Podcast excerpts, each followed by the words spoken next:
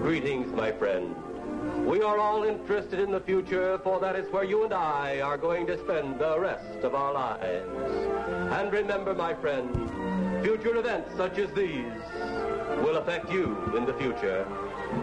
You are interested in the unknown, the mysterious, the unexplainable. That is why you are here. And now, for the first time, we are bringing to you the full story of what happened on that fateful day. We are giving you all the evidence based only on the secret testimony of the miserable souls who survived this terrifying ordeal. The incidents, the places. My friend, we cannot keep this a secret any longer. Let us punish the guilty. Let us reward the innocent. My friend, can your heart stand the shocking facts about Radio Mysterioso.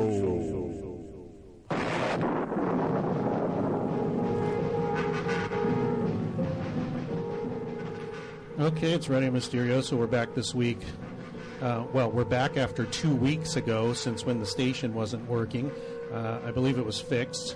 And uh, our guest uh, last week and this is um, Peter Robbins. Uh, Peter, you may know, uh, audience may know as the mainly as the author of Left at Eastgate about the Bentwaters UFO case over there in England in 1981. Was it, Peter?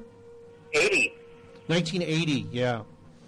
Uh, but what you may not know is that he's also um, lectured and has done a lot of research in a bunch of different areas, including such things as Wilhelm Reich's um, UFO escapades and interactions. And we'll talk about that on the show because a couple people on UFO Mystic actually asked about that, Peter. Mm. So we'll get into that too. We get the end of it. I just like the end of the music. you know, uh, this has been a particularly busy night for me as we um, get toward the Roswell UFO Conference and Festival. I, I appear on more and more shows. This is the third show I've done tonight, and Greg, wow. you have uh, you have the best lead-in of any radio show in the world. I say that completely objective, having been a guest on every radio show in the world so far. And you know, you just win hands down. You can't beat Plan Nine. Right, and see, uh, Peter shows his his um, his cred by knowing that's from Plan Nine. Uh, well, I'm a film maniac as well as a ufologist. Yeah, well, me too. Especially cheap, cheap, bad movies like that. I mean, that Plan Nine well, basically opened my eyes. Movies, Plan Nine from Outer Space still is in a place all by itself. yeah, exactly. I mean, it, it that film opened my eyes to how wonderful um, stuff produced by people who have little idea about what they're doing can do. Now, Ed Wood was um, a great American, and for anybody that is not familiar with this extraordinary dear man, uh, do see the Johnny Depp film Ed Wood. Uh, it's a revelation, and he made the best bad films of anybody. Yeah, I don't know. Who was that guy that did Red Zone Cuba? Oh, well, I can't. There's competition. Don't get me wrong. Yeah. But he set the bar very high. Yes, he did. You ever see Glenn or Glenda? Yes, I have it. Oh, that's a bad movie. Glenn or Glenda, originally called I Changed My Sex. In fact, I used to have a copy of it that was called I Changed My Sex before they changed to Glenn or Glenda. The, the title card actually says I Changed My Sex on it. So That is a collectible, Greg. Hold on to that. That may carry you into old age via eBay. Exactly. Find it's on it's on beta. Did you know that, Peter? It's on Betamax. Oh, nice! Get out your Betamax.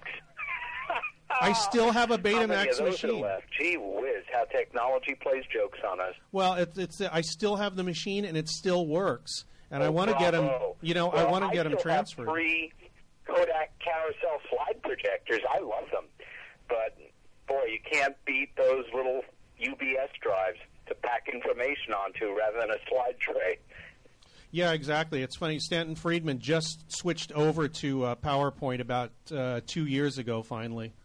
I know. Don't you love it? I think he was the last of us, but um, I still have uh, an entire closet filled with slide trays and slides, and uh, a dream project for the coming years beginning to transfer quite a few thousand images onto digital. Yeah, that's what I wanted to do with the video. I, al- I also have a copy of UFO Cover Up Live. Oh man! also beta. Yes. oh, you're cutting edge, baby. I got I have to have a get a different computer that I can um, feed video into because I want to uh, make uh, video files out of these things and, and save them that way. I think that'd be the best way to do it. Yeah, I, I've got stacks of VHS, like most of us. Have stuff that you're sentimentally attached to, or shows that will never be available uh, on DVD. That I'm saving my pennies as well to do some major transferring. Yeah, yeah, I'm I'm doing the exact same thing, and I'm, all this stuff. Um, I, you know what? Let, let's do an interview instead of uh, shooting the shit about funny stuff because. Uh, Oh yeah, I- we're on the radio. Let's do it. yeah, I hear I hear that on other shows, and it, after a while, it starts to get annoying. So I'm going to stop it now. so, uh, what um, uh, Peter's doing this year, as he's done in the last, I think, two years now, was it? Yeah, is is, is Yeah. hosting the the uh, doing the emceeing duties for the uh, Roswell UFO conference. Uh, I am. Yeah, when does when does that start? Um, I am so thankful to the city of Roswell. Um, they have been my main employer the last two years, and I've worked as their liaison with the national and international press and broadcast. Uh, obviously, at last few conferences and is about building their related tourist standing. And it's been kind of an education for me as we've gone that other tourism follows. And even if there had never been such a thing as UFOs, this is a beautiful part of America. And Roswell is a particularly warm and interesting community with so many world class uh, tourist attractions, nature, and culture uh, that surround it. That I've got to, gotten caught up in a public spirited way as well as as a ufologist. Yeah, you sound like a you sound like a Roswell booster already. Well, I am. I am. And on this trip, I'm going to spend about two weeks out there and uh, stay over after the festival and actually start to see some of these amazing sites so I can speak about them a bit more intelligently as a New Yorker who is 1,800 miles away from Roswell for 11 and a half months a year. Um, but it's been a very interesting series of challenges. I like the people I work with, and as you're aware, Greg, uh, Roswell is unique in that the city government is very much working with the conference and the festival organizers from the mayor's office right on down. And so it's quite an effort and a truly culturally schizophrenic event. Um, as you know, there is the carnival-like side of it that is very child-friendly with lots of attractions, Yep. uh, and then there's the scholarly um, conferences that go on at the same time. And this year they're adding to the Mix Film Festival uh, a major rock concert, concert, and um, separate from that, following their great fireworks uh, display on the night of the third, the Temptations will be performing. Motown in Roswell. Can you believe it? It's you know what it, it's once you hang out there and start to talk to people and look around. Um, there's a weird little bit of history there too that um, you probably know about about Joe Bauman. No, fill me in. Joe Bauman, um, for the longest time until Barry Bonds did it, held the single season home run record. He played for the Roswell Rockets. Oh, oh no! And you know I, any? well, I'll tell you what. I love their jersey. That I have seen, and Yeah, I've got uh, one. I wouldn't mind a uh, replica of that in my closet. Uh, you know who sells those? Is Ebbets Field Flannels. Look them up online. sakes. Okay, I'll make a note of that. I actually have a Roswell Rockets T-shirt on right now. But anyway, Whoa! and I actually went to one game at Ebbets Field when I was um, uh, a mere child, a very Wow. small one, I might add. yeah, Joe Bauman held the home run record until what what it was at 1998 or 2000 or whatever when Barry Bonds broke it, and I think he had 72 or so. I can't remember what it was, but uh, I wrote a story about it once uh, called um, uh, what was it? E.T. Play Ball. Oh no! because there was an episode of of the X Files that David Duchovny wrote and directed.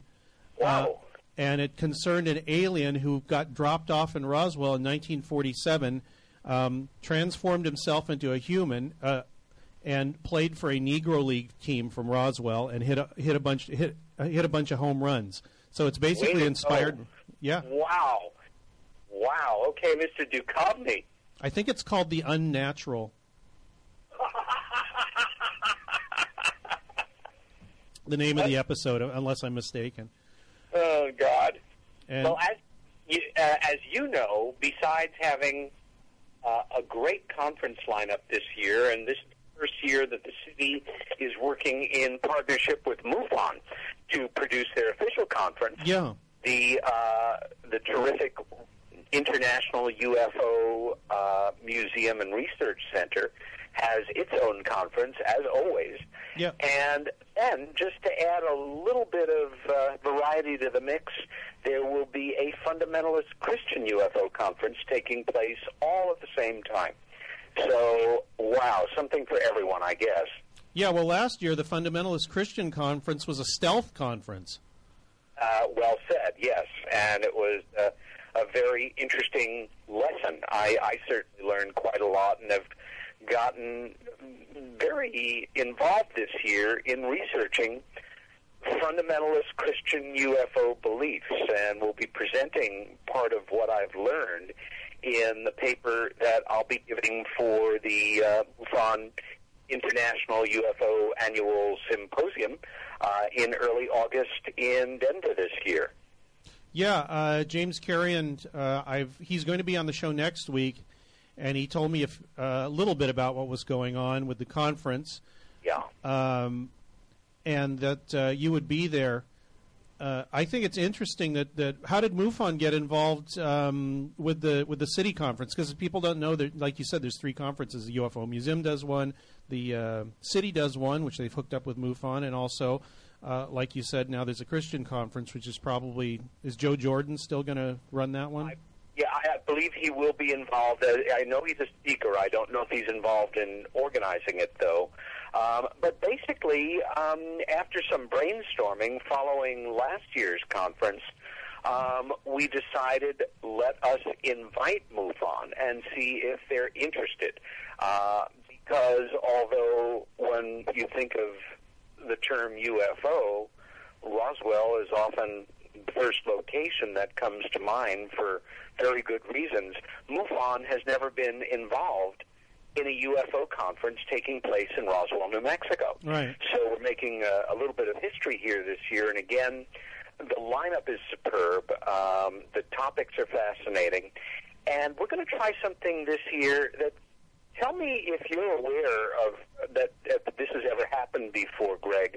Um, we're doing, uh, we're assigning a number of our first-rate speakers to do entry-level UFO-related talks. We call it UFO 101. Right. So it'll kind of be a mini conference or series of talks within the greater conference geared to folks who have never been to a UFO conference or talk in their life and would like to begin more or less at the beginning. Um, I'm very excited about it, and I think if it works well, uh, we will continue to do it so that folks feel maybe a little less intimidated about walking into uh, an event with world class speakers on a subject that they're really not that familiar with. Oh man, I should have told you. I have a I have a uh, a talk, two talks about that. One is, and this would be great. And I got to ask you about what's being uh, presented there. One is why I like UFOs st- uh, so much, which is just for people that have never heard of it, and why is it so interesting. And I play, you know, UFO flying saucer music during it and everything. And the other and the other one is called UFOs aren't from other planets, maybe.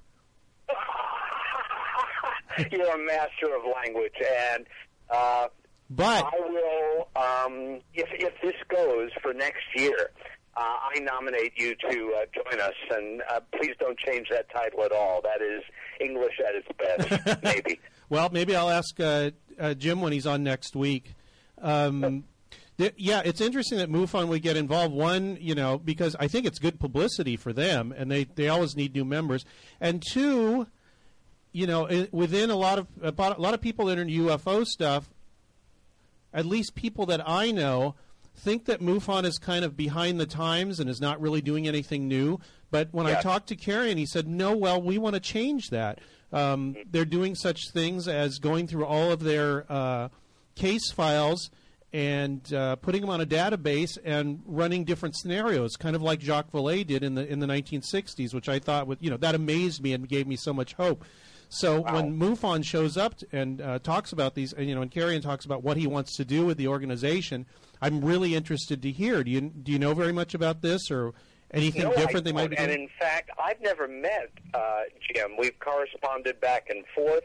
I will, of course, meet him in about two and a half weeks in New Mexico, and then Yeah. obviously see him the following uh, month in Denver. But um, I am intrigued, and I am one of those people. Um, I am proud to be a MUFON member now. But in the 30 odd years I've been in the field, uh, the great majority of that time I've not been a member. I'm really not much of a joiner to start with, and I originally decided not to become a member because I wanted to uh, develop my reputation as a truly independent investigative writer and researcher. And at a certain point, I, I think I, I accomplished that.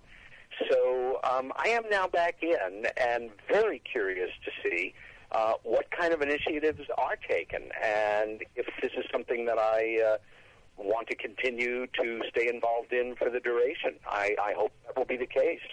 Yeah, well, the impression I got talking to him, it was at the um, the crash retrieval conference last year in October. Yeah. I talked to him for about 20 minutes, and uh, he seemed to be fairly open to different ways of looking at the subject, up to and including very weird things like the DMT study that Rick Strassman did, and some of the Vallée and Keel stuff that you know people uh, I know myself and people I know have been pushing for years, and which has been basically anathema to uh, MUFON because it's basically the ETH organization. Now, if they can get away from that, I'd find that very exciting. And if they're going to sponsor research like that, I, I think that's that's great. And they're you know that's where a breakthrough is going to come through by breaking the mold and trying to. Speaking uh, Symposium, I offered James a series of six or so topics, uh, two or three that would be updates on subjects that I'm known for, and four that were absolutely cold, that are only existing in abstract form, that if commissioned, you know, I'll develop a paper on religion and ethical problems and roadblocks on the official UFO acknowledgement. And I got much more involved in the paper than I thought I would, Right. and um, decided to, uh, well, basically uh, cross over into uh, some very delicate territory. Uh, so many of our colleagues are so up on the possibility of imminent disclosure or um, enamored by the fact that we have a presidential advisor, a key presidential advisor, John Podesta, Right. who is known to be uh, an advocate of um, declassification. Uh, we also have an intelligent, perceptive, thoughtful president, and I think the mindset is that it's just around the corner, and I respectfully disagree for a number of reasons, some of which are purely political. Right. But um, from there, moving into the world of uh, invoking national security and uh, can UFO openness uh, exist peacefully, so to say, with national security concerns, and then going into the world of religious attitudes toward UFOs, uh, which is certainly the most delicate. Um, I think we've all in the research community gone out of our way for decades to not want to say anything that might seem uh, offensive or in any way um, insulting to anyone else's religion relative to this subject. But there really are some extraordinarily important particulars that we need to, um, especially if there comes a time when this information is released to the public. Right. Um, do you have any particulars on that? Well, only what I've um, put together in my own research. Um, and as far as religion goes, um, for starters, I, I, I approach this paper the same way I approach all my research, which is with as few preconceptions as possible and willingness to absolutely bounce them out of the park if something more credible or substantial uh, reveals itself in the course of research. So for the religious aspects of looking at these subjects, I interviewed a number of religious leaders, um, a number of fundamentalist Christians that I know. Uh, uh-huh. I read books with a religious predisposition toward the subject. Um, a number of them you're familiar with, UFOs in the Bible, um, the hard to find but wonderful Morris K. Jessup UFOs, and Bible as opposed to um, the Bible and Flying Saucers, I meant by Reverend Barry Downing. Yeah. The Spaceships of Ezekiel uh, by Joseph Blumrich, a NASA systems analyst. I reread The Twelfth Planet by Zecharia Sitchin.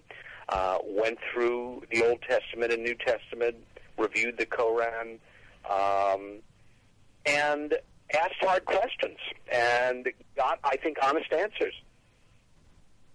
Well, it's nice that you were able to get cooperation out of people. Well, the thing is, it's, it's the way you interview them. Um, you know, I'll interview somebody with a deeply held belief system, but I don't argue with them when I'm interviewing them because I want them to tell me what they think, not what they want me, you know, not reacting against me. And I, I'm, I'm sure you go about it the same way.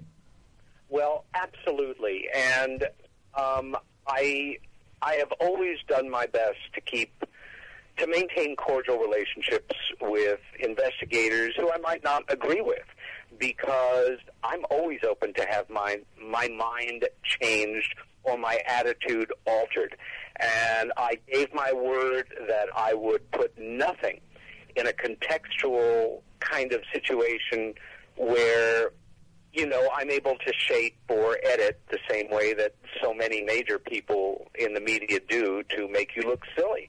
Right. Um, and I think I've won the respect and trust of a number of players in the fundamentalist Christian UFO research community, and um, you know, um, I'm I'm relying uh, on my own um, skill as an interviewer and as a writer to make good on that in August. I guess we'll find out after I say the last word in the talk, but um, I'm excited about giving this paper and a little anxious because it's not going to make me many friends, I think.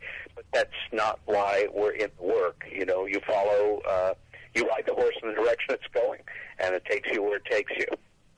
Yeah, exactly. Um, so, what you're, the talk you're giving is, uh, what's it called again? Um, politics, religion, and human nature. Oh, okay. Practical problems and roadblocks on the path toward official UFO acknowledgement, disclosure. Still playing around with the title a bit. Right. But um, again, I review the tremendous impact of the so-called ridicule factor, which has accompanied this subject since the summer of 1947. And you look at the history of distinguished people in public life who we know have a, uh, a serious attitude toward the subject, but the Right. moment they open their mouth and put it on the public record, um, they become pariahs often, or are laughed away no matter what their position or the respect that they previously had in public life. Uh, a good example, I think, is um, Governor uh, Richardson of New Mexico. Oh, yeah. Um, most of us remember that he was uh, a brief year and a half ago a serious contender for the uh, position of um, nominee of the Democratic Party for president. And he suffered a series of, I won't even call them attacks, but what happened was, um, I guess a year ago in November, um, Dennis Kucinich was outed, so to say, on television while doing a live interview, and I, you know, Oh, yeah. it may have even been the weekend of the uh, the um, uh, crash retrieval conference because I think I watched it on TV in Nevada, and poor Dennis Kucinich had a UFO sighting, and he had it with his wife, and they at the time they were visiting a friend of theirs in California named Shirley MacLaine. Yes. Of course, the idiots on television had an absolute field day with this, and for several weeks after, he couldn't appear on a show without being re-asked about the flying saucers. And Bill Richardson, uh, who I think would have made a very competent president, uh, a remarkably uh, interesting and skilled individual. Um, in 2004, he went on record as saying it would help everyone if the U.S. government disclosed everything it knows. With full disclosure and our best scientific investigation, we should be able to find out what happened on that fateful day in July of 1947. The American people can handle the truth, no matter how bizarre or mundane, or contrary to what you see in the movies. Okay, now that was Bill Richardson in 2004.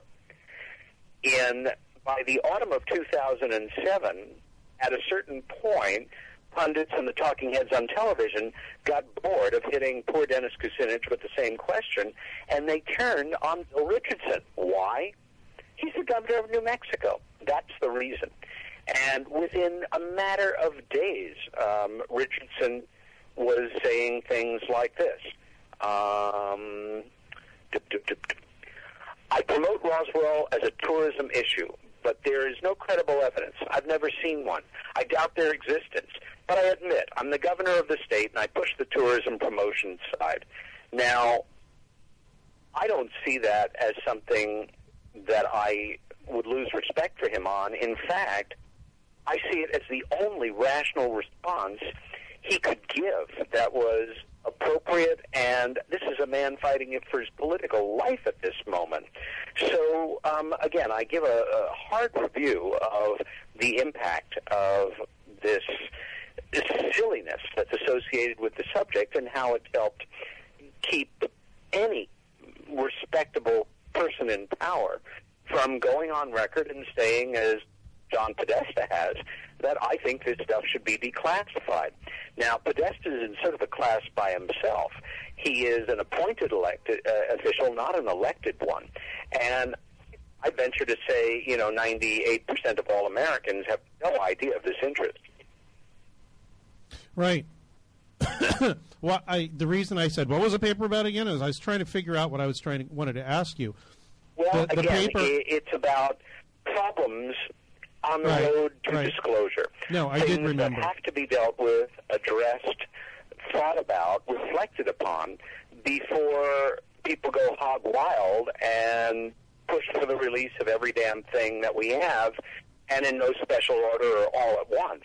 Um, it's not going to happen like that if it happens, but there are some very delicate issues, and again, um, the one where we have certain conflicts in people's religious beliefs relative to the subject of UFOs need to be appreciated and reflected on uh, before, again, one takes a hard stand on the issue.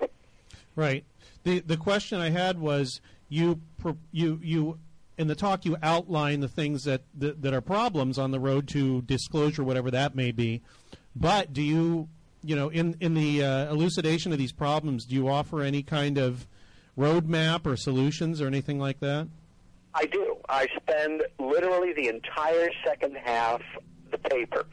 Uh, Excellent. After many months of reflection and followed by many months of writing to try to put together um, a series of scenarios, a uh, series of procedures, uh, some deductive reasoning on what may be happening behind the scenes, uh, the premise that this subject is far too impacting for any one government, even a, a first world government like ours, to take it upon themselves to do this on their own. And I don't think our leadership would allow that.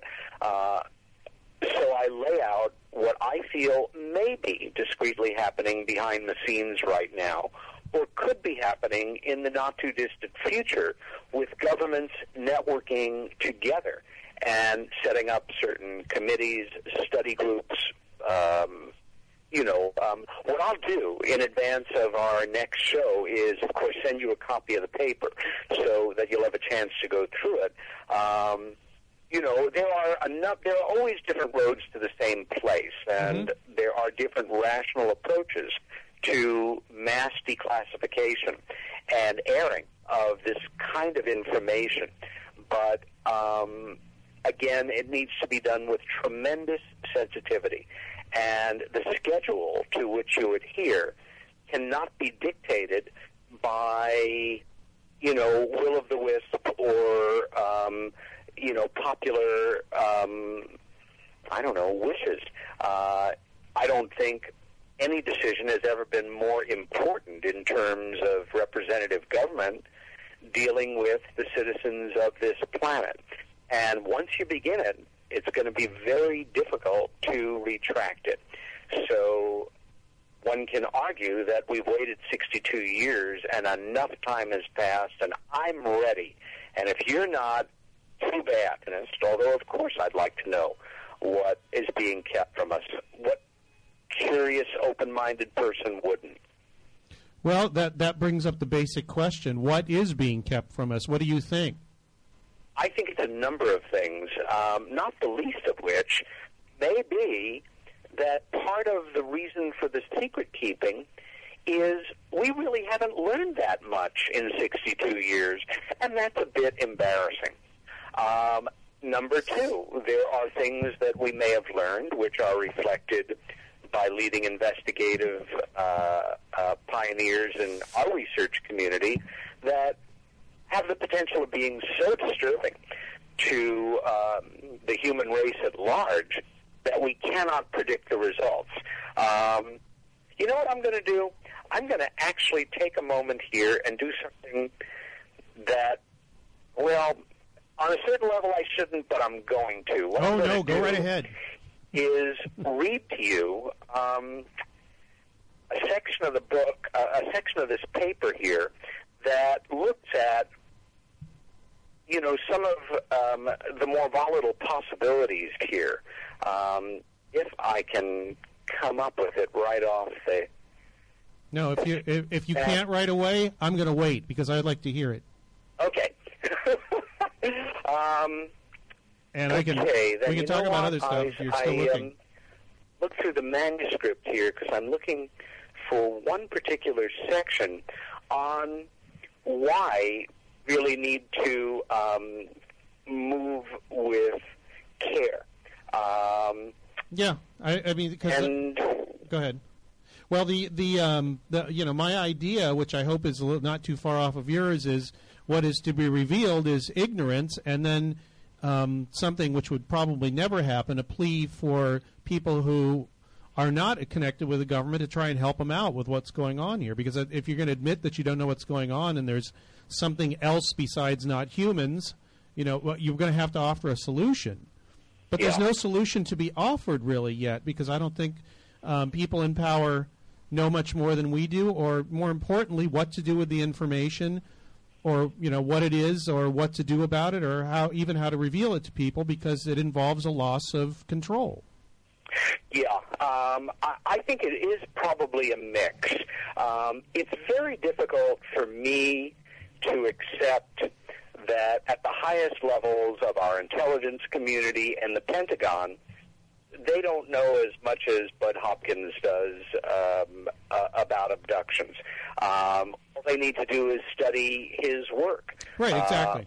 Uh, communication, film uh, areas that are, you know, uh, fairly lively as far as um, uh, UFO activity goes. Yeah. I assume that they know what we know. But you yeah, know exactly. what? Maybe I'm wrong. Um, we don't know who's in charge of this information in any given uh, area of government. These are people who are appointed, not elected, and they're folks who we almost never find out their names. Yeah. So, I... you know, we really have um, a problem here in perceiving um, what is covered up. Um, we do know and can say now absolutely for a fact that other governments um, probably close to 10 right now, if not more, have gone to the trouble of declassifying many government documents that they've held on the subject of UFOs. Now, I don't kid myself and think that, you know, they're hitting us with their heaviest information, and Yeah. I bet hard money that their most compelling documents, the ones that have the greatest potential of giving us core information, are remaining highly classified. But that doesn't mean that we can't learn, as the British are learning now, as uh, thousands of pages of formerly classified UFO documentation are being posted online by the Ministry of Defense. Uh, Denmark has done this, Sweden, Spain, Right. Brazil, Brazil, yeah. Belgium, France. Um, it's quite a pantheon of governments, and we have never released a single document in this manner. Now, at the same time, we really do have to remember that we had a very wonderful law called the Freedom of Information Act. I say had because it's been tightened up tremendously over the years, especially in this area of study. But beginning with the Carter administration, through the Freedom of Information Act, quite a few thousand pages of documents have been released. And you and I, in fact, are two good examples of writers who have drawn on it in writing books. Um, it's remarkable what is out there now on the public record that almost no Americans know about. Um, some of it is very dry and terse. Uh, Yeah. Other material reads like amazing stuff out of Hollywood that you can hardly believe is real, but is absolutely gilt edged. There's no question about it. Yeah, well, from what you've been saying uh, in the last couple of minutes, we're talking with Peter Robbins, by the way. Somebody has reminded me I should uh, say the guest's name every once in a while. Uh, we're talking with Peter Robbins here on Radio Misterioso. So, what that brought up was uh, something I'd uh, written about a little while ago when I said the government probably doesn't know much more than us, but their database is probably a lot better. that may well be the case.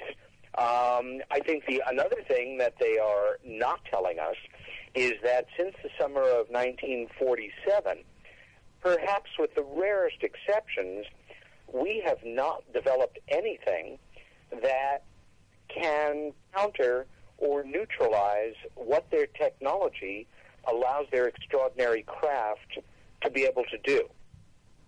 And that is not just a problem in real world terms, should they be less than friendly. Um, let's remember that our government is made up in great part of macho guys who um, don't take it very kindly when they're completely ineffectual. There's a great deal of ego involved in this subject, and I think it's something that we can't ignore. Um, it's very real. Oh yeah, well that's the part of the uh, not admitting that you don't have the situation completely in control, which is uh, probably another one of those roadblocks you're going to talk about in your in your um, lecture. Yeah, it's true. It's true. There is um, so much that we don't really have a handle on in this area, and and part of the problem is admitting it. And the other thing is whoever it is, and one would assume in this country it might be the president, probably, who would ultimately go on television at the same time, I would imagine, as other world leaders go on to address their citizens. I do see that as a very realistic scenario. But one of the first things that would have to happen is by implication or actuality, that person would have to say, every leader that we have had since the summer of 1947, uh, up to and including, or back to and including Harry Truman, has, by implication, been an unindicted co-conspirator in keeping this secret, and that cuts across every political line: Republican, Democrat, Independent, conservative, liberal, progressive, reactionary. It doesn't matter. Uh, so everyone will have to be outed, so to say, to start. Right. Yeah, that's uh, something that uh, Grant Cameron has been looking into for the past ten or fifteen years. And I'm so glad that we're going to have him as a speaker in Roswell because no one has been more of a specialist uh, on the subject of presidents and UFOs than Grant. And of course, how wonderfully ironic that he's a Canadian. you know, you remember, Yeah. what was it, two years ago, three years ago, Uh-huh. when they would not allow him to cross the border Yeah. to speak at the uh, crash retrieval conference? Yeah, they were wondering what had happened to him, and they thought he had been arrested or something like Yeah. that. No, he Yeah. was detained and sent back. Yes. I'm, I'm, I'm cautiously optimistic that he will be allowed past our border now.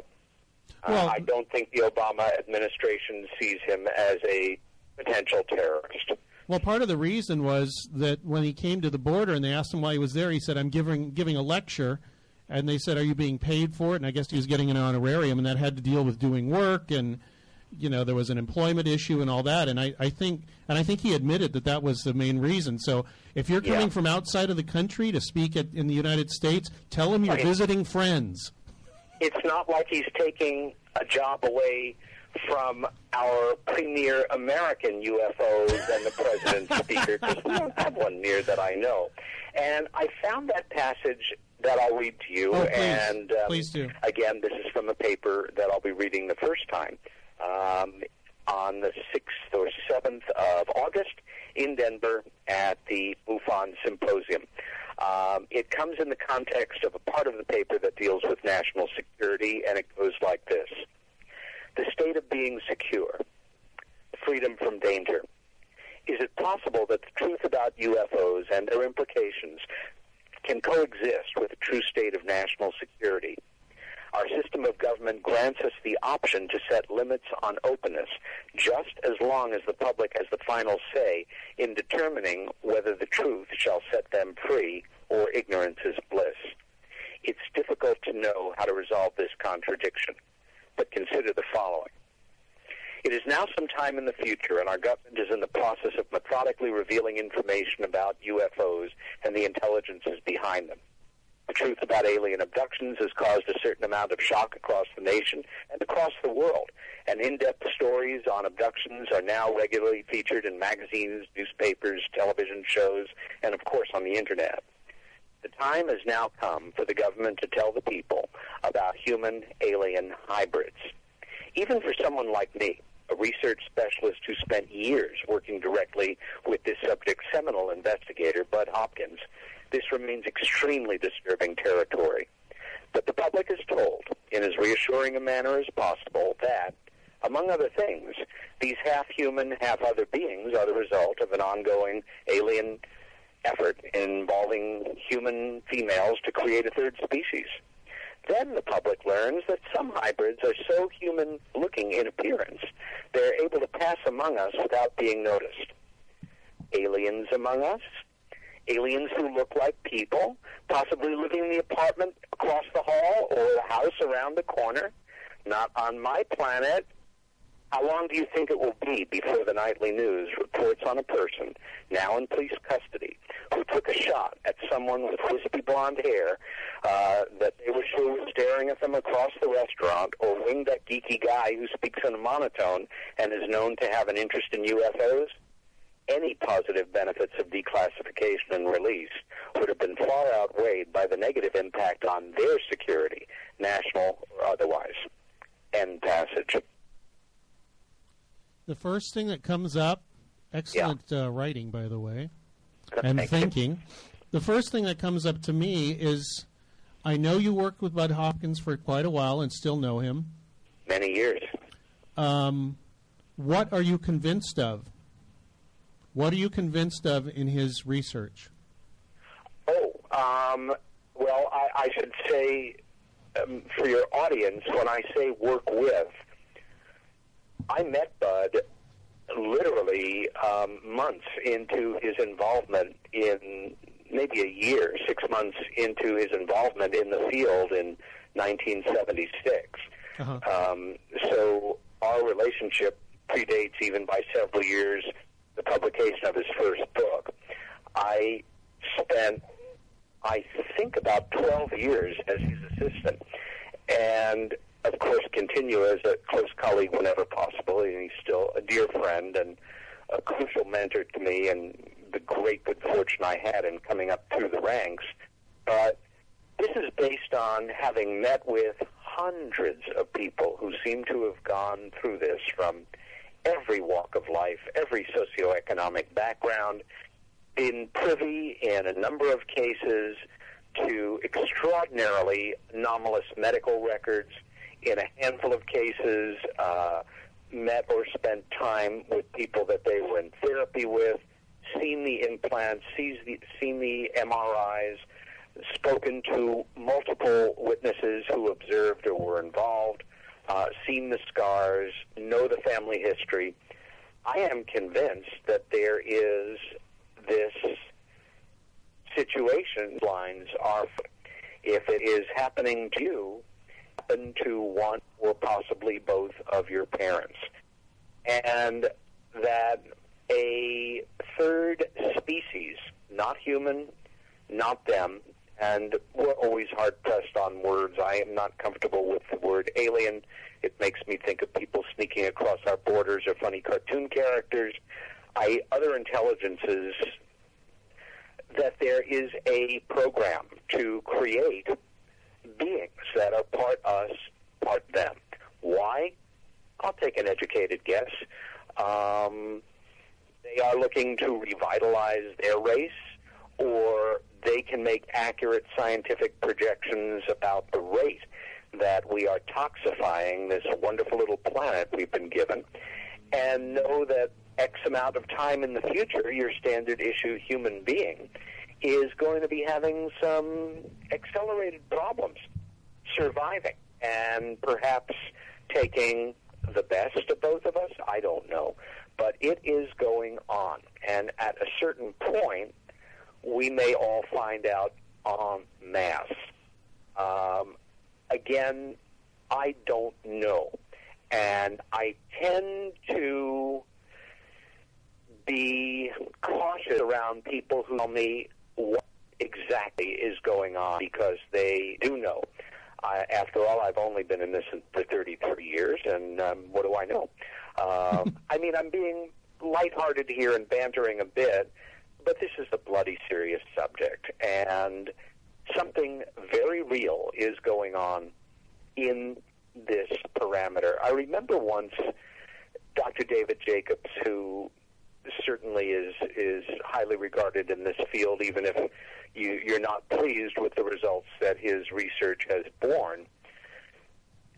Gave me a copy of a Xerox page from a journal that he had at the turn of the century. It was a journal that was in the family of an abductee. And it was an attempt in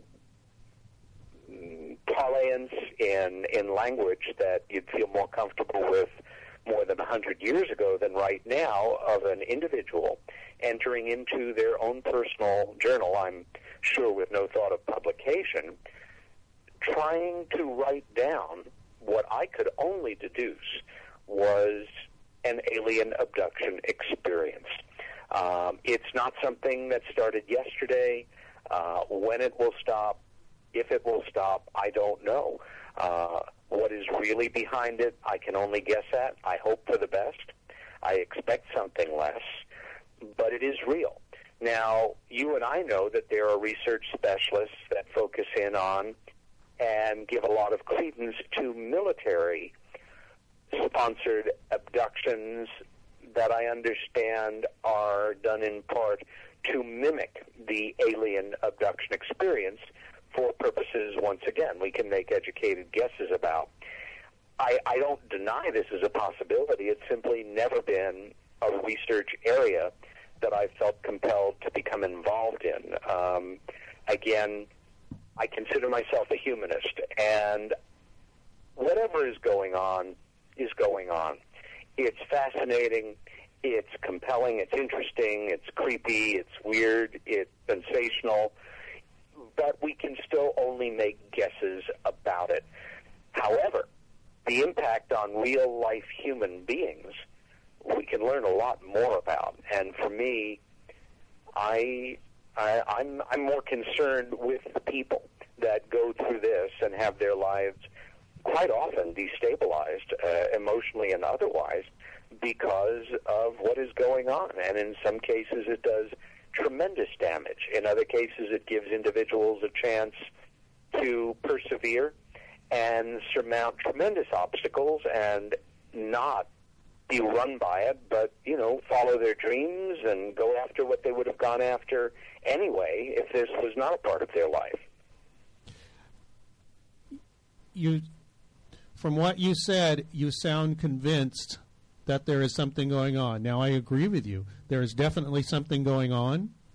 Um, I also wonder about uh, critics that say that these things are, you know, mental aberrations or things that people make up or something like that, which I don't think. I think there's something external.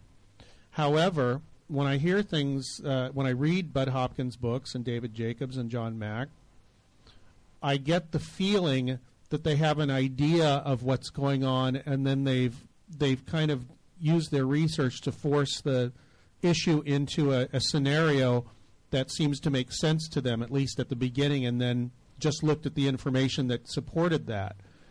Um, obviously, you're convinced beyond a shadow of a doubt that at least some of what um, your friend Bud has been um, researching is actually happening. Um, oh, I'm absolutely convinced, as much as I'm convinced that I'm standing here in this room. I, I think I've talked to you about this, Greg, and it's yeah. I just wanted to talk about I it on the air. Uh, about a lot um, in public forums like this, but it's certainly no secret. I've written about it. I've talked about it, even going back 30 years. It's mm-hmm. been in print. Um, that the the reason the reason that I got involved in this field and it happened overnight. I I had a dream. I was following it. I had some that I wanted to do and was doing. Um, I was a painter and a photographer, and that was my life, and that was all I really wanted to do. But this happened to one of my sisters. And if you don't think that changes you overnight or gives you impetus to investigate it on a much more profound level than you know being an intellectual dilettante or something, or right. um, you know uh, approaching purely for intellectual curiosity. Um, think again. Um, so I, I I don't you know belief doesn't really enter into it as much at this point for me as having seen what I would consider so much court level evidence, if such things were adjudicated in courts of law, physical evidence, medical evidence, multiple witness testimony, um, and again, variations on every other kind of proof that one could put forward. Um, granted that there are people in this field who I don't know. Um, I, I think in their real compulsion is to have an interesting and maybe somewhat off the beaten path career.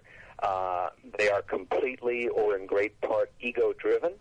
Um, we all go through periods of time in our lives, especially when we're younger, where we want to create a history for ourselves where we want public acknowledgement for something that we feel that we're good at or skilled in.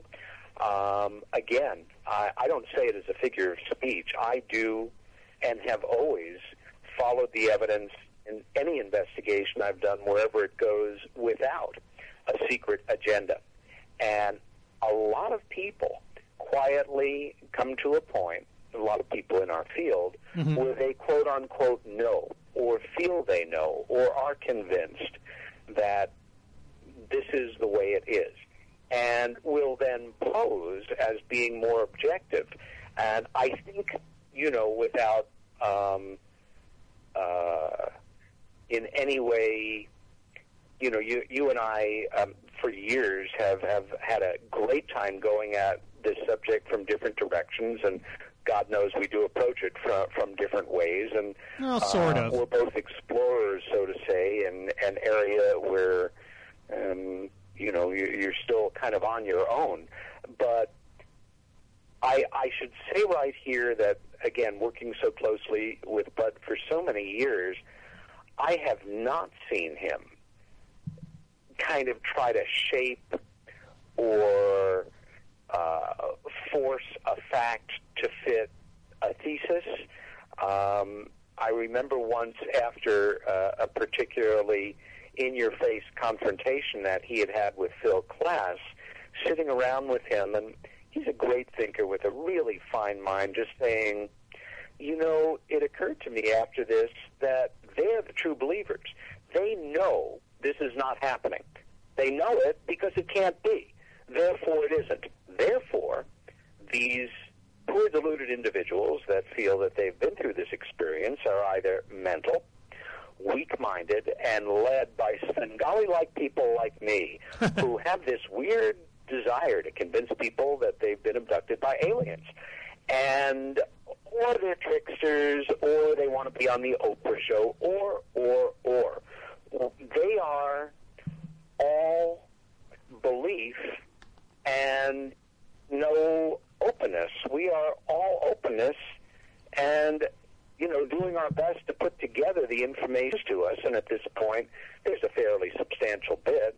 This mm-hmm. area of research has now been going on for over 30 years. Yeah. Now, that's not to say that there aren't situations where people may maintain that this has happened to them, and they do have a mental aberration, and it hasn't happened to them. Uh, also, some years ago, the uh, big deal was, well, it's sleep paralysis. And yeah. this is a legitimate medical condition where you may find yourself waking up in the middle of the night and you're unable to move your limbs for whatever the reason is.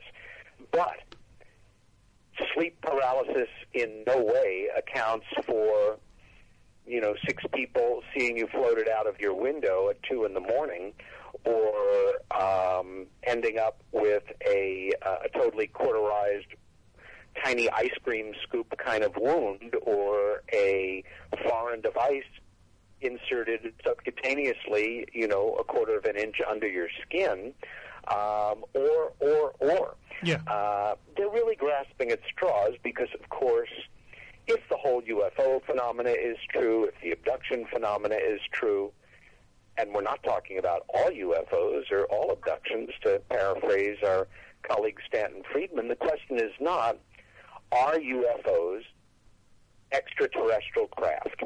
The question is, has one of them ever been? And I feel, whether it's extraterrestrial, interdimensional, it's a moot point for me.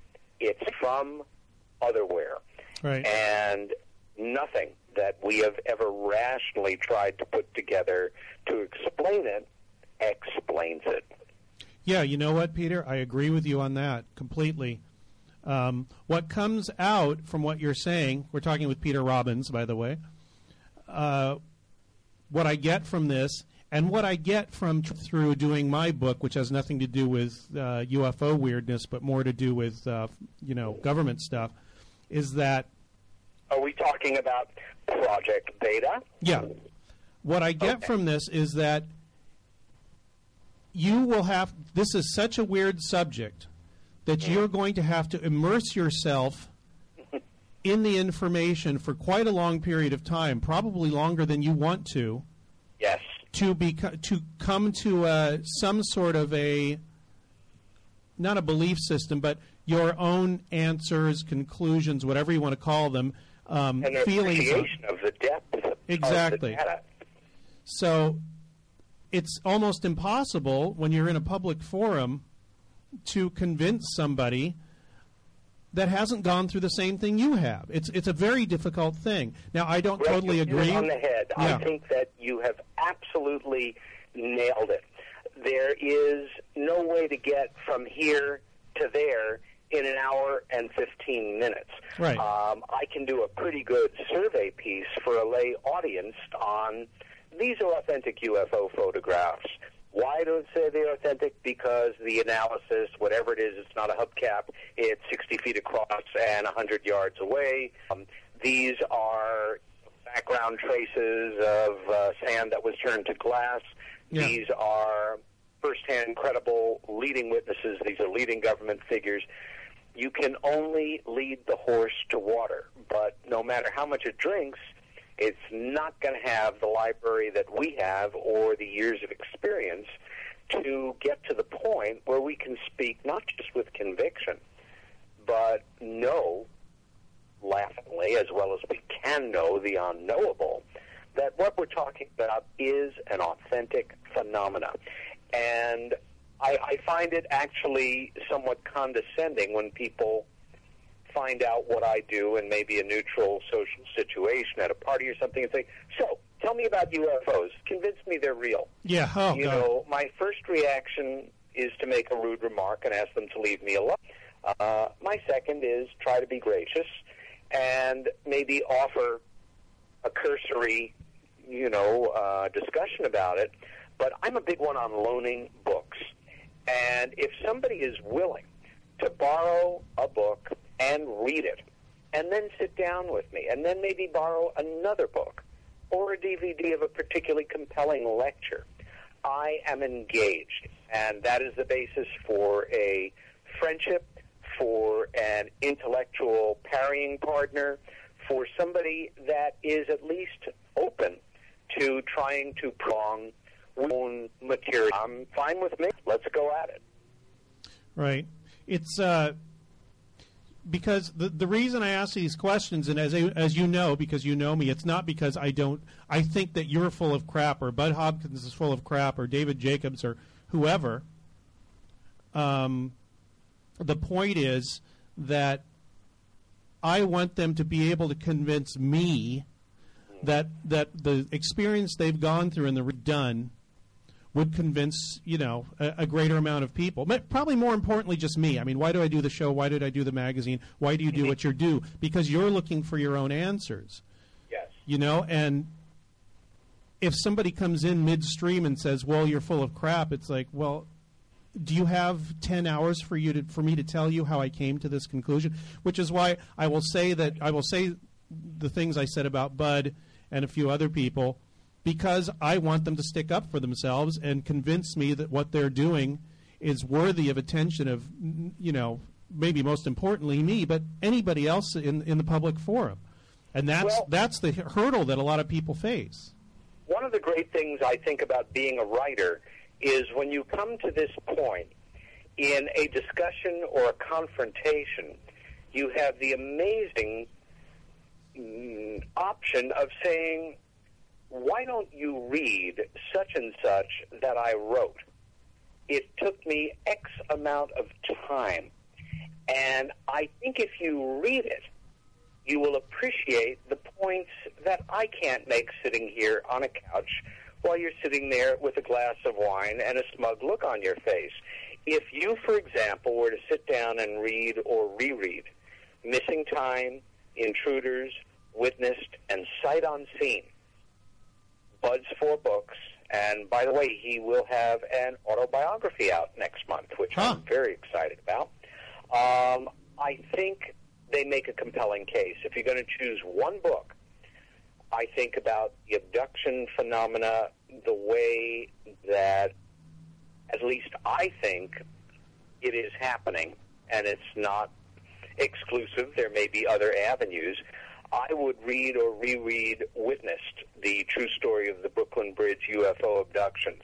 Um, I think it's a powerhouse. I also think the amount of absolute proof, um, or if not proof, solid evidences, and the multiple, multiple people that came forward from all over lower Manhattan who, for no payback, no television show, no money, no book. Simply said, I saw that woman floated out of that 12 story window and up into that huge glowing thing that was hovering over her building. And then it took off. Uh, Linda, the subject of the book, has become a very good friend of mine over the years. And um, I worked full time as the research assistant on that book for four and a half years. I mean, I was doing some other things, but that was a main thread in my life, and I saw it from inception to completion. Um, if you were talking with somebody about, you know, they're saying, "Oh, I don't believe that, you know, people that I would respect in public life would take this seriously. If they did, maybe I'd think differently about it." I'd loan them my backup copy of Timothy Good's Above Top Secret. If they're pragmatic historian types and they want to see real data from government documents, definitely loan them my backup copy of UFOs and the National Security State by Rich Dolan, and so on and so on. But try to cater to what you feel they're looking for. Yeah. I um, have loaned out lots of copies and given out lots of copies of Left at East Gate for people who actually still maintain, based on nothing other than what they feel, believe, or think, or maybe what they saw on some little feature on television, that these highly trained American Air Force personnel um, saw the planet Venus or a lighthouse or a meteorite storm and misinterpreted it as a UFO that had landed in the field in front of them. Yeah. That's insulting. Exactly. Hey, Peter, do you want to take a break or do you want to keep going? Um, let's take five and come on back in five minutes. Okay, because I've got a I got a funny song I just downloaded the other day called the the Lunar Fluter. I think we should begin our five minutes with that song. Okay, uh, this is Misterioso. We're talking with Peter Robbins, the, um, probably best known as the author of Left at Eastgate, um, about a uh, UFO landing at uh, Air Force Base in England in the early 1980s, 1980 to be to be exact, and also the MC and uh, moderator for this year's uh, Roswell UFO conference, which is coming up in a couple of weeks here. So we'll be back in uh, five minutes. Little, actually less. Yeah, a little less than five minutes. The the song is two minutes thirty. Maybe we'll play two songs. Okay. Okay, Peter. Uh, so come on, come on back, and we'll uh, have another hour here with Peter Robbins.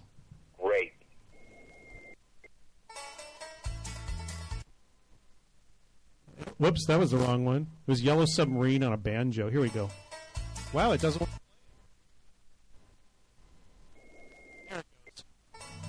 No, it, I guess you're gonna have to Yellow- Yellow Submarine on a banjo then.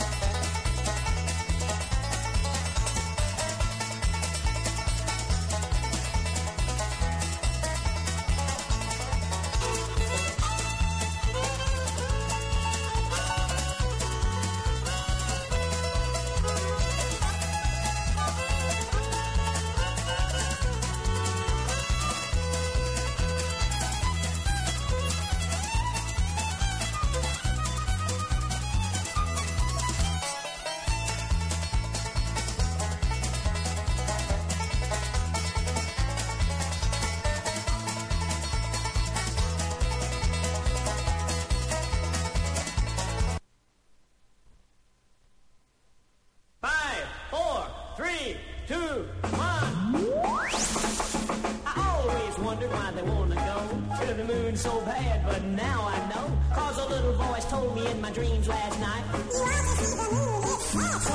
Why, that's no reason for me to go. Cause there's an awful lot of sights around here, you know. We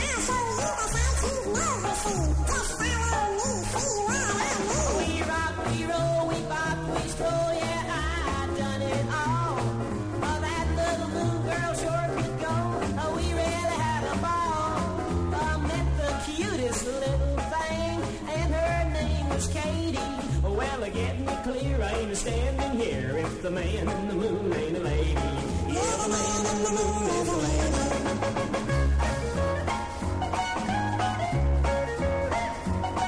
We went for a stroll through the crater gardens, and boy, was that a sight. Then she said, Look up in the then she took me to the dark, dark side no one has ever seen. Uh, now I know why they want to go. I see just what they mean. We roll, we pop, we show. Yeah, I done it all. Yeah, that little blue girl sure could go. Oh, we really had a ball. I met the cutest little thing, and her name was Katie. Well, getting it clear, I ain't standing here if the man in the moon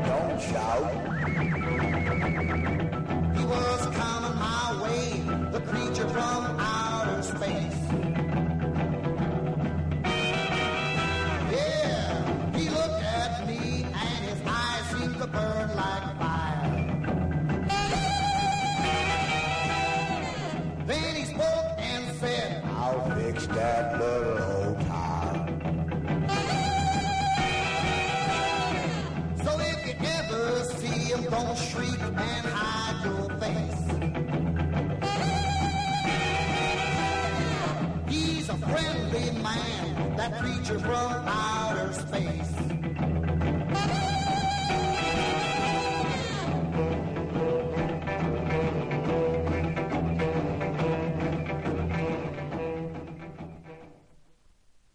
Is that working? It's Creature from Outer Space by, um, who did that? Was uh, Sunny Day. Before that, we had The Man in the Moon as a Lady by Floyd Robinson. And before that, a, uh, I cut it off, but it's uh, a banjo version of Yellow Submarine, uh, which you can't even recognize as a banjo version of Yellow Submarine unless you know that's what it is. And then when you recognize it, you start singing along. We all live in it. It's perfect. Oh God. We're, this is uh, Radio Misterioso, as if you didn't know already, and um, with bad uh, faders here. There we go. And our guest is Peter Robbins. Uh, Peter is back with us on another phone. I am. Uh, my other one ran out of juice.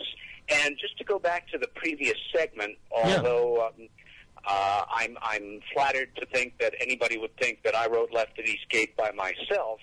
Okay, uh, co-author, I'm I'm sorry. co-author along with Larry Warren, of course, who was the witness. Uh, I merely did my best to um, give the story some credence and do the research to back up his account and those of other men involved. You know what? I've got a question for you. There's some weird Yeah. interactions with, with government type people in there. Where you went and met with people in D.C. and talked to them, and they didn't want to give their names and all that. What is your experience with those kind of people, and what do you get out of them when most people say that they, they in by all accounts, should just be lying to you the whole time? I maintain that they do not. What do you think? Um, I am not one of those people who has met with numerous shady, alleged government, military, intelligence operatives. Okay, a few Uh, then. I have met with quite a few who I have vetted as fully as I can, and my best understanding is they were who they purported to be. Um, and did my best to ask straightforward questions and took the responses sometimes, uh, you know, with a, a, a dose of skepticism because you can never be really sure in such an instance if somebody is telling you the absolute truth, uh, a confabulation, uh, a mixture of truth and fiction, uh, or fiction to produce in you results that they might want to elicit. But let me give you an example of something that happened to me in the course of working on the book that for me uh, was very chilling and very sobering and made me realize that although I perceived myself in a, a, in a very small part of the picture of one individual, self-funded, doing what I could to try to get to some of the truth about this extraordinary series of events that occurred in England in December of 1980. Larry Warren invited me to work on this book with him after we met um, in Washington, D.C. at the 40th anniversary of Roswell MUFON conference in 1987. And we began work literally the next week uh, in New York City at my home. Uh, early on, and this would have been later in 1987, more than 20 years ago now, he suggested that I contact a writer who lived very close to the events in question in Suffolk, England. Her name is Brenda Butler. Um, Brenda is not a huge name in UFO studies, but she's certainly well known in the United Kingdom. She was one of three people who wrote the very first book on the Rendlesham Forest UFO incidents. It's called Sky Crash. Yes. And it was published in 1984 in England. It was written by her and um, a woman named Dot Street and the better known uh, UFO paranormal writer in the UK, Jenny Randles. Right. Um, Larry met with her, spent time with her. I didn't agree with um, many of or of the things that they had put forward in the book, but felt it would be a valuable contact for me and somebody I could meet with when we went over to England on our first trip. So this is pretty much just pre-internet. And I wrote what they used to call a letter and put it in an envelope. I wrote it on my IBM's electric typewriter to um, uh, Brenda, introduced myself, tell her, told her I was working on this book with Larry, would be over in a few months, and would love to meet with her. And she wrote me back, acknowledging the letter with another letter, and saying that um, that would certainly be fine, and to give her a call when I was there.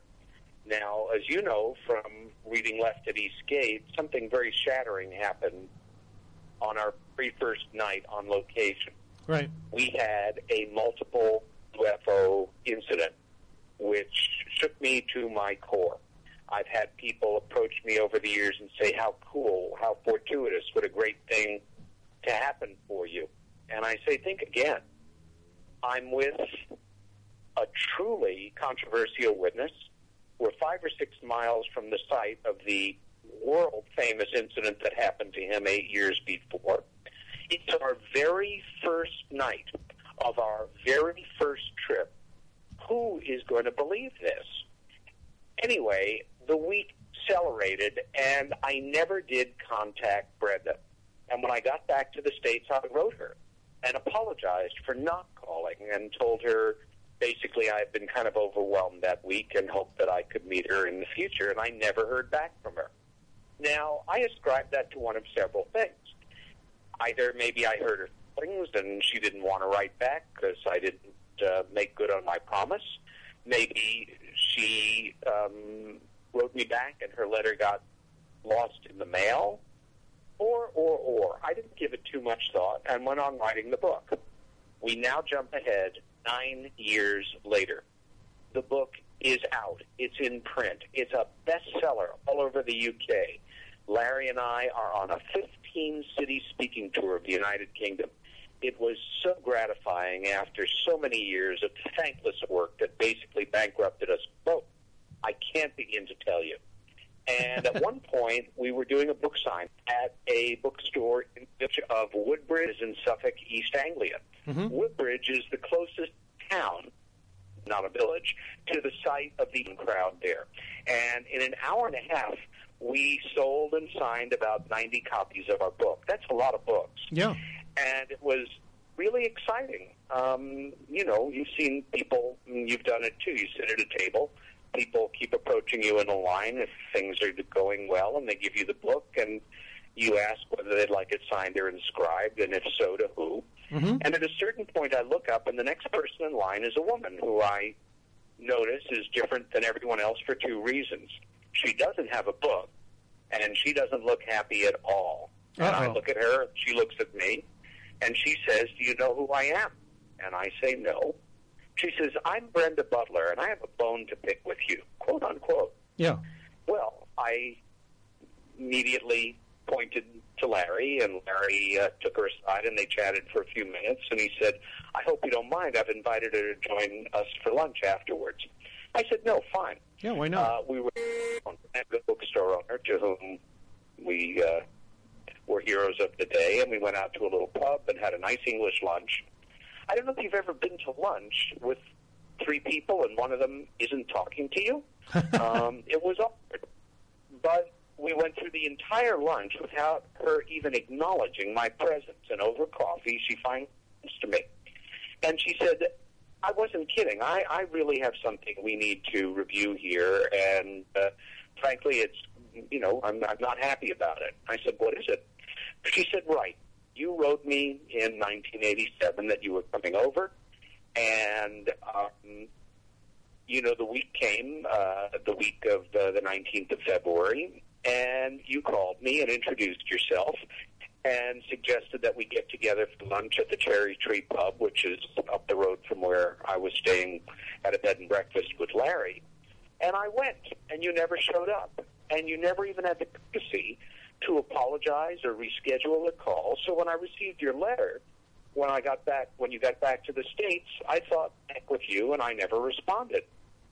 Now I'm looking at her the whole time that she's talking, and it's obvious she is telling the truth as best she know it, knows it. The hairs on my neck are going up, and she finishes, and I say something to the effect of Brenda. When you get to know me better, and I hope you will, you'll know that I am not the kind of person that would do that. That's not the way I was brought up. Brenda, I never called you.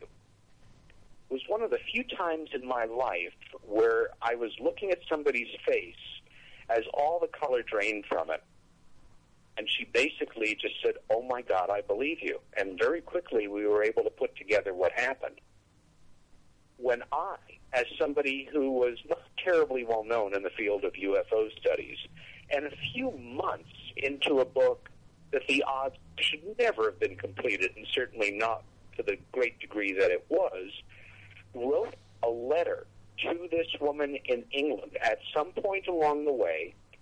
That letter was flagged. It was opened without any sign that had been opened. It was read and resealed. Once I entered the country, someone with an American accent called Brenda Butler, claiming to be me, fully aware of the information in that letter, and scheduled an appointment. And for the cost of about a 10 pence phone call, drove a wedge between one of the leading investigators on this subject in the United Kingdom and the person who would go on to become the leading American investigator. And I say that without any ego. I'm just stupid enough to have spent a decade of my life on this subject and gotten completely obsessed with it. That's where my credentials come from.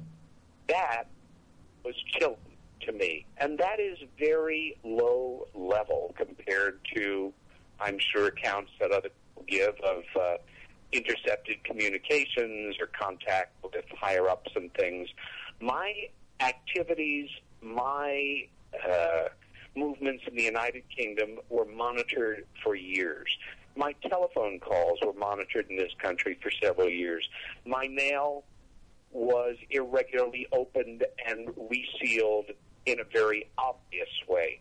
Was this to upset me, destabilize me, upset me, frighten me? I think so. But at a certain point, you know, we reach moments in our lives where you say, you know, the hell with this. I can live in fear or galvanize myself. And what really made me an activist in this and made me go through my fear was the anger that I felt and I still feel about the way these men were treated by our government and the way that they were uh, dealt with after the fact. I spent two hours on the phone earlier this week with John Burroughs, uh, who is another one of major ranking witnesses, uh, first, second, and third night, where Larry was the third. And his life also has never been the same, nor has Jim Penniston's, nor I venture has Charles Halt's, nor many of the other individuals that were involved in these events. So, again, it's sort of not addressing your question, but Yeah, it is. um, you know, um, I, I'm smart enough to know that at times when I have sat down with somebody who alleges that they have a background in intelligence or uh, a very high level military clearance, whether they're still active or retired, you know, um, I know that I can't ever know 100%. Well, with rare exceptions, I think, but that's just you know my my subjective impression. Um, that what I'm getting is absolutely authentic. It's one of the reasons why I'm glad that another one of my mentors, as I came up through the ranks, was a tough, no nonsense New York City police detective who also happened to be a crack UFO investigator. And in fact, the uh, first edition of Left at East Gate, it's dedicated to two people. One is Larry's mom, for all the right reasons, and the other is Detective Sergeant Pete Mazzola of the New York City Police Department, who died much too young, right at the point where Larry and I were signing on together to work on this book. The reason I bring up Pete is because he taught me to investigate the subject of UFOs in particular cases in an almost identical way that law enforcement personnel investigate crimes. I'm very plotting. I'm very real world. Uh, Martians don't channel messages to me. Um, I try to triangulate. I try to get at least three sources for anything that I'm going to put into print. And if I can't, those two sources better be damn good.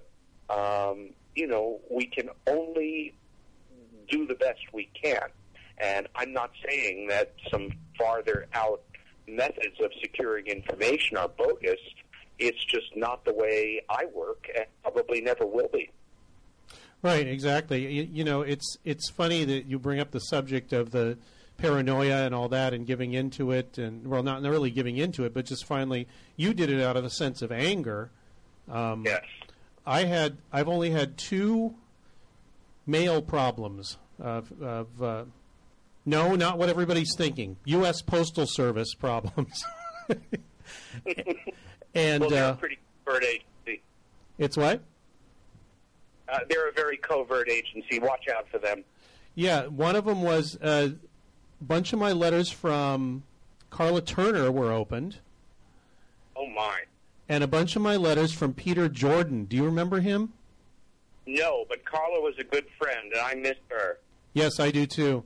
Um, after I talked to her on the phone and said, "What's going on with the mail? Every, everything you send to me is opened," and it wasn't one of these like secret open; it's ripped open or cut open, and then the, the post office puts a piece of plastic around it and says, "Oh well, we're sorry, it got it got destroyed in the mail." No, it got open, and then after I talked Well, to her, after I talked to her about it, it stopped.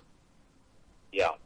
The same thing happened to very close friends in Suffolk who were very deeply involved in this case that I was corresponding with. and quite ferociously at one point, their mail was opened on more than one occasion and then again put into a plastic envelope. Sorry for accidentally opening your mail.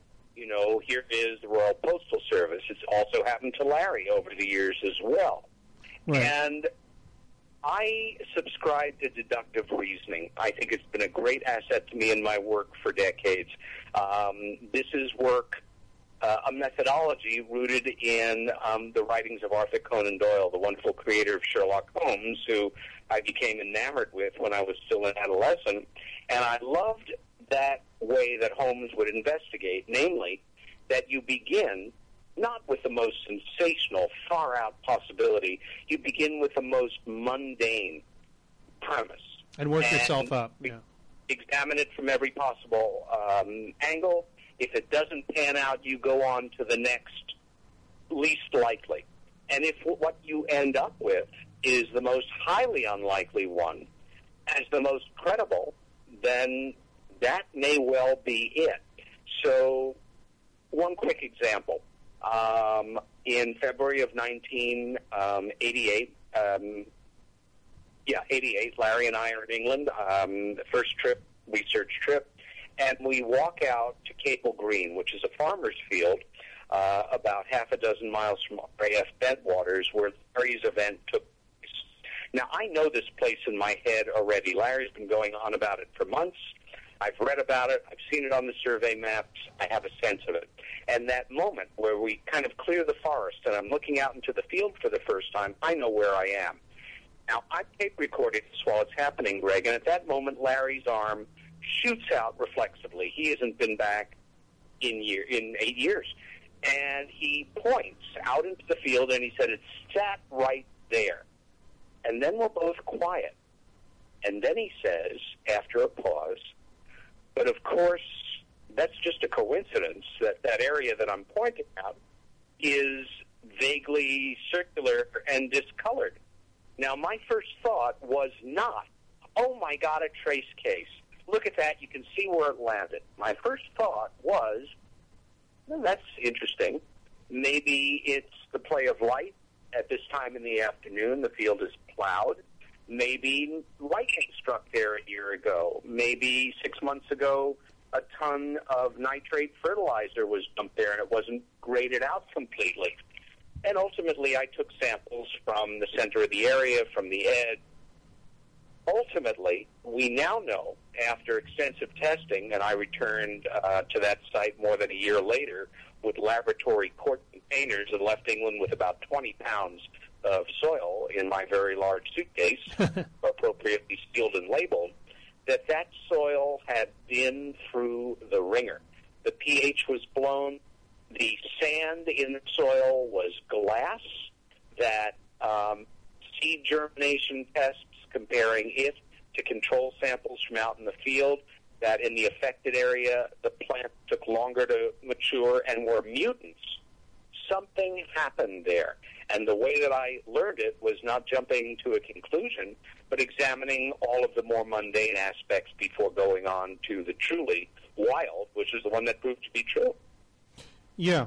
Well, it shows, um, you know, the people that say, well, if people, you know, people that are into UFOs are always looking for evidence of aliens. No, they're looking for, a lot of them are looking for evidence of something that just doesn't fit, and then, you know, possibly building upon that. Uh, You know, a- Yeah. a lot of UFO researcher people or people that are interested in it, it's it's kind of like um, you know when a cop sa you ask a cop how many times did you have to draw your revolver in 20 years and they say twice.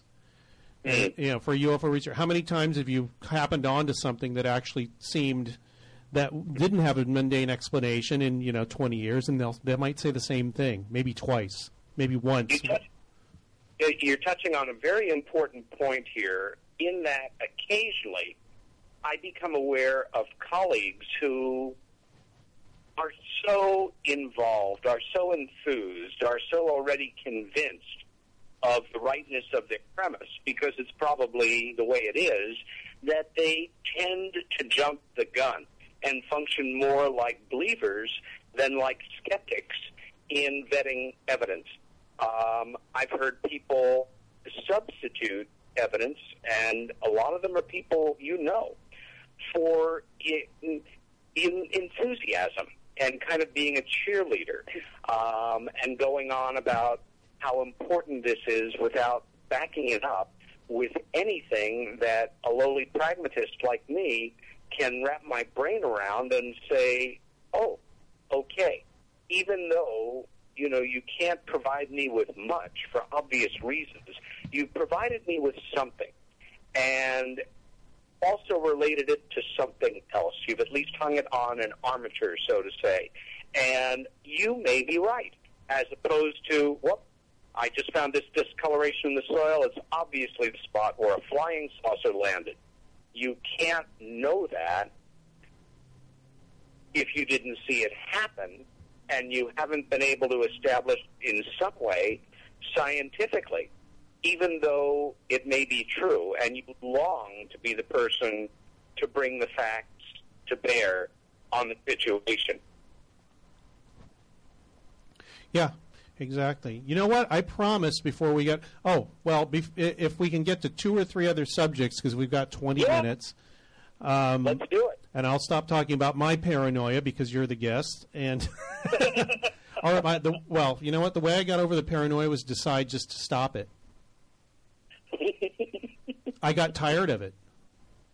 So anyway, I, I think that um, yeah, that works. Um, as in the arts, boredom is your friend. Makes you move on to more productive areas.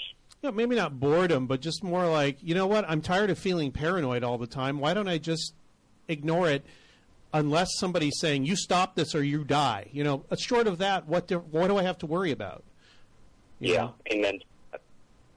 Uh, my Yeah. friend, go ahead. So, what do you want to go on to next? Oh, my friend uh, Adam Gorightly, who you may know of. Uh, Yeah. yeah, because he was at Roswell a couple year uh, last year. Um, He's he wants to uh, hear more about what happened to your sister, who was a uh, singer in a punk band, and her her uh, her uh, punk band name was Helen Wheels. Uh, was, and Helen was um, not just a singer in a punk band.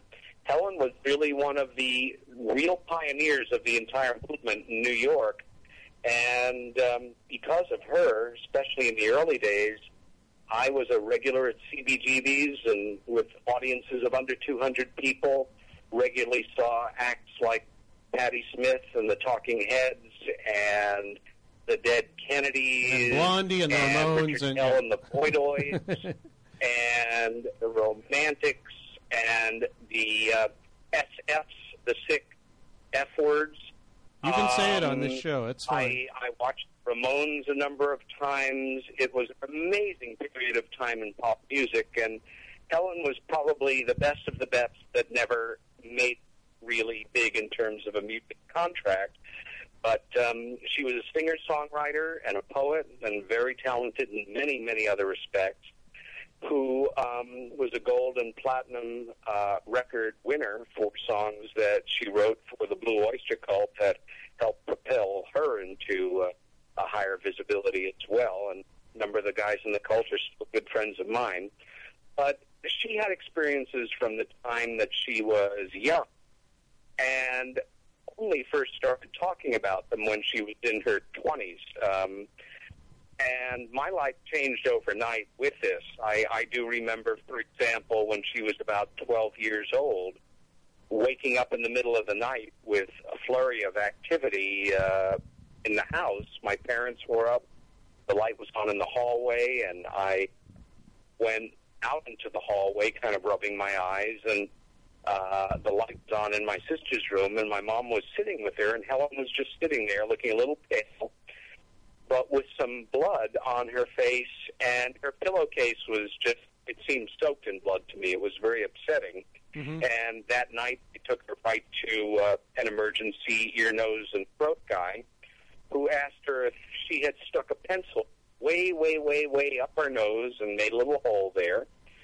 Helen had asthma and would have sneezing fits times, and that night sneezed out something about the size of a BB that almost was paralyzed as though it had been in there for an awfully long time. This is a fairly common phenomena among lifelong abductees. Of course, nothing at the time, and not for many years later, uh, allowed me to begin to put pieces together, nor her. But she explored this um, in a number of ways with a number of people, including uh, early on. Uh, also did regressive hypnosis with my detective police sergeant friend who trained to do investigative hypnosis criminal investigations, but was one of the very first people also doing it relative to UFOs. And faced what had happened to her, I thought, with great courage and um, was really, I think, a very good role model for a number of other women that she was in Budd's support group with at the time. And at a certain point, felt she had learned everything she could about what had happened to her, that it well might happen again, and that she was damned if it was going to run her life, and went back to following her dreams of being a uh, a very fine musician and songwriter and an extraordinarily decent and intelligent and sensitive woman. And uh, for anybody that's interested in uh, learning more about my sister, if you simply Google the name Helen Wheels, which is her performing name and her band name, you'll get thousands of hits on the internet. You could go to the memorial website that a friend of ours still runs called helenwheels.com. And her uh, CDs are available out there in the world. There are three of them, well, two, and then a third one, which is a tribute CD by wonderful musicians who knew and worked with her over the years. Okay, I hope that answers uh, Adam's question. What I wanted to ask, and uh, what I promised before we came back, and also one of the uh, uh, UFO Mystic readers had asked, is if you could uh, discuss your talk about Wilhelm Reich and about orgone energy and all that, because a lot of people, I, I mean, I've been interested in it for years, probably Yeah. uh, prodded into it by uh, uh, Ken Thomas. However, you Oh, came, my. yeah, you came to it in a different way. And the, actually, one of the first times I saw you speak, you were speaking about Bentwaters, and you said, "I didn't want to mention this. I didn't want to have anything to do with it, and it just was sitting there." I thought I saw you said what I thought were basically Wilhelm Reich technology, namely Cloudbusters, sitting on the flight line at Bentwaters.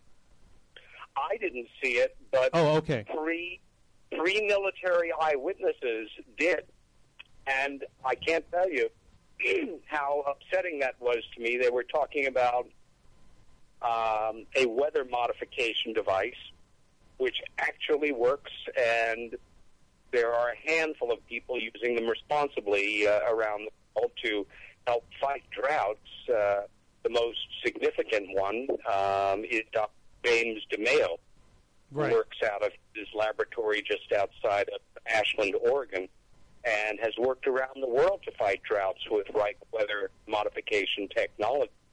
In the brief time that we have left, there's no way I can do justice to this, but I will say um, I was first introduced to Reich's work when I was still a teenager, which I am eternally thankful for.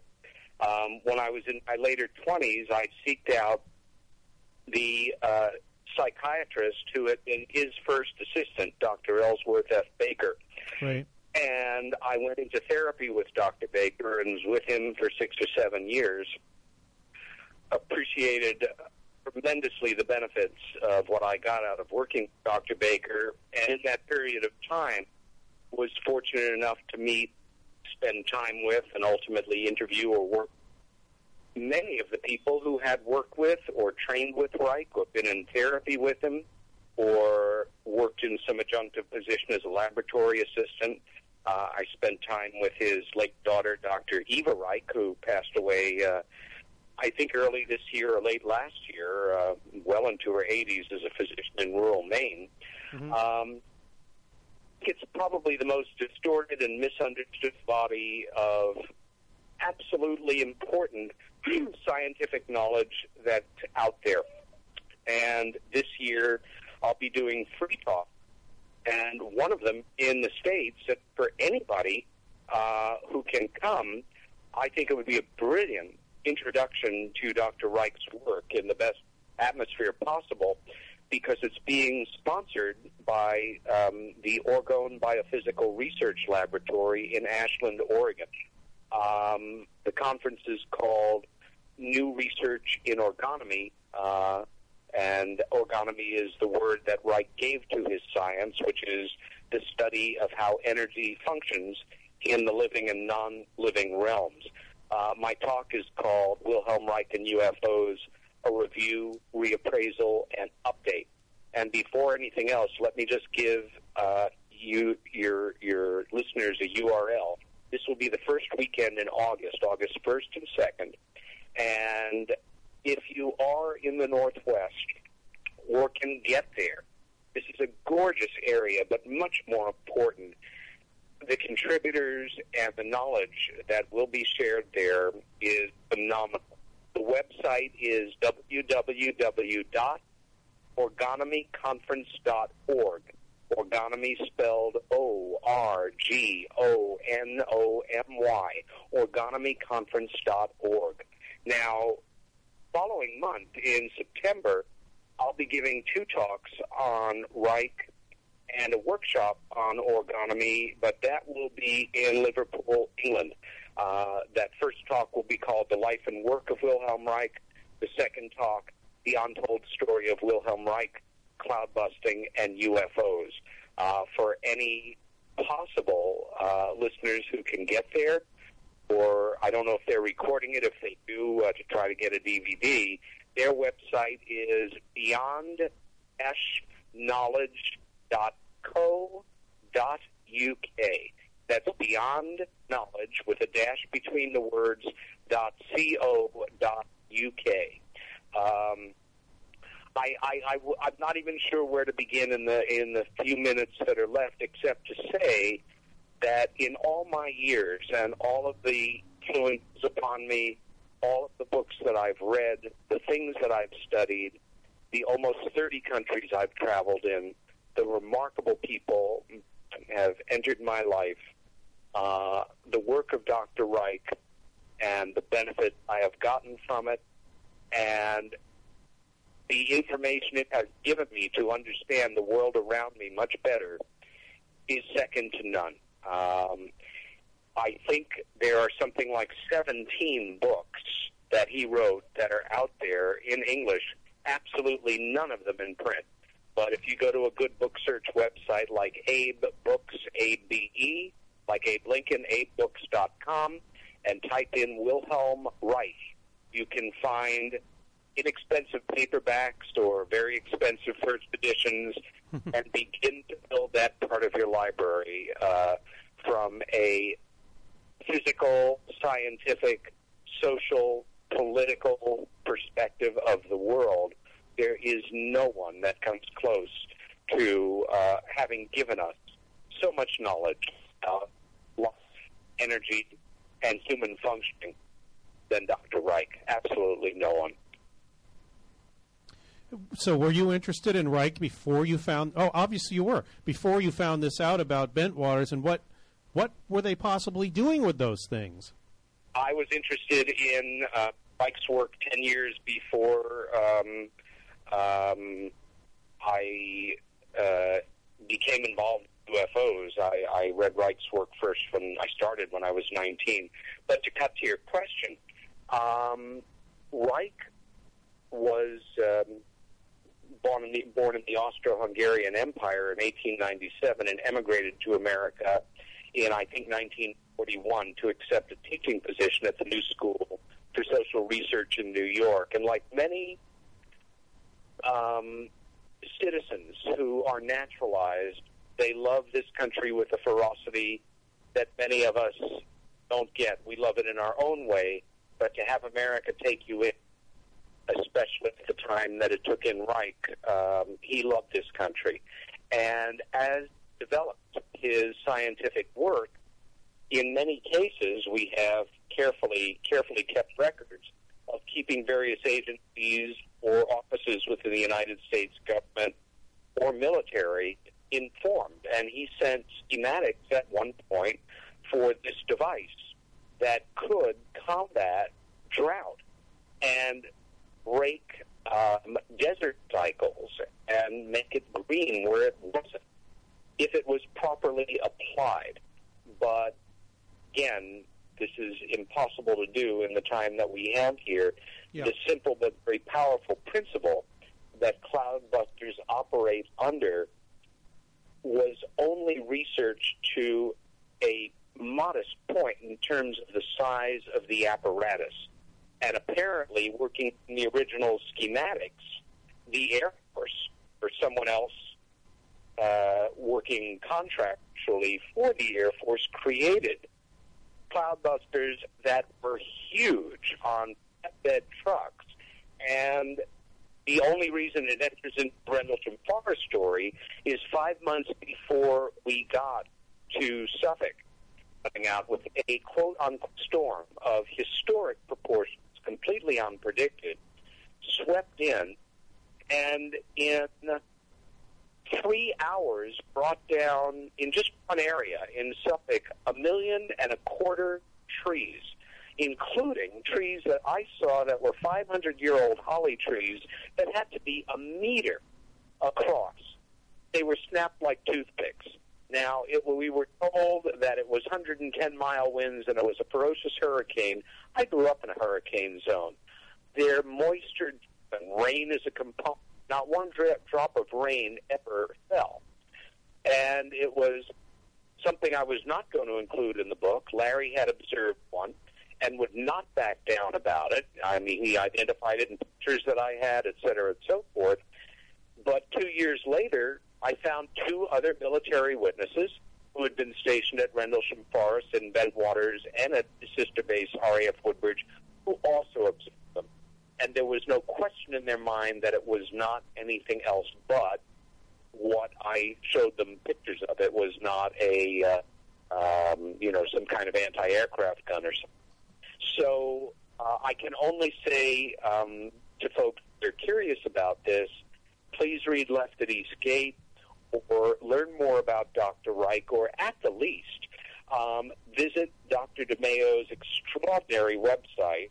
Begin to educate yourself about the weather modification science and Reich's other work by um, going to that URL that I gave you, um, or just um, uh, Googling Dr. James DeMeo, B E capital M E O, or Orgone Biophysical Research Laboratory, or OBRL. Any of those should get you to website in, uh, you know, several tries. And um, I just can't say enough about Jim's work uh, or about the work that it's based in, Dr. Wilhelm Reich's. And the only other thing to add there, as you know, was that um, Reich observed UFOs toward the end of his career in the most, well, in the most confounding way possible. They were drawn to the areas that he was doing weather modification work. And of course, publishing around this made him sound like an absolute lunatic. And it really was something that hurt his scientific reputation tremendously. And even colleagues witnessed these things with him encouraged him not to write about it because of the way that he would be perceived. Once again, the ridicule factor will destroy you, or as historically on many occasions, no matter what your accomplishments in other areas. That's true. Um, it's funny, even when I uh, wrote to the Reich Museum in, when was it? Probably 90, huh? In Rangeley, Maine. Yes. I wrote to them in 94 or 95 because they were selling copies of Contact with Space, which was his Ah, yeah. Which was his book basically about this entire episode that you've been talking about. That's and right, the last he wrote. yeah, and it somehow escaped. what? Go ahead. You know what, Peter? You keep cutting out. Is it, is your phone uh, have a low signal on it? I, I have no idea. Yeah, it's now it's cutting out even worse. Oh. Um, There did, you are. Did you copy of the book? Yes, I got a copy of it. The funny thing was that I noticed about the Orgone Institute, it was even they didn't really want to talk about it or have anybody talk to me about it, but they were perfectly willing to sell the book, which somehow escaped the uh, book burning uh, sponsored by the FDA, which is another thing people should know about uh, Wilhelm Reich. We can run over time; it's fine. It's uh, uh, to get to what we need to get to, as long as long as it's okay with you. Oh, sure. Um, no, I um, I envy you because I have a photocopy of the book. For many many years, they sold out the last copies they had at one hundred and fifty dollars each. Yeah, that's what I bought it for. Now, you know, is I'm sure it's worth over a thousand dollars if you can find it. But you know, there were only 500 copies printed. Wow. Yeah. Well, I And have enough- one. I have So, one, and it's um, fascinated me for years. I'm extremely jealous. Let me just put it that way. The only uh, yes, you're right. Go ahead. Um, I'm the first paper that I wrote on Reich and UFOs discussed in great detail the embarrassment that many of his colleagues who had tremendous admiration for him felt because already in the 1950s this ridicule factor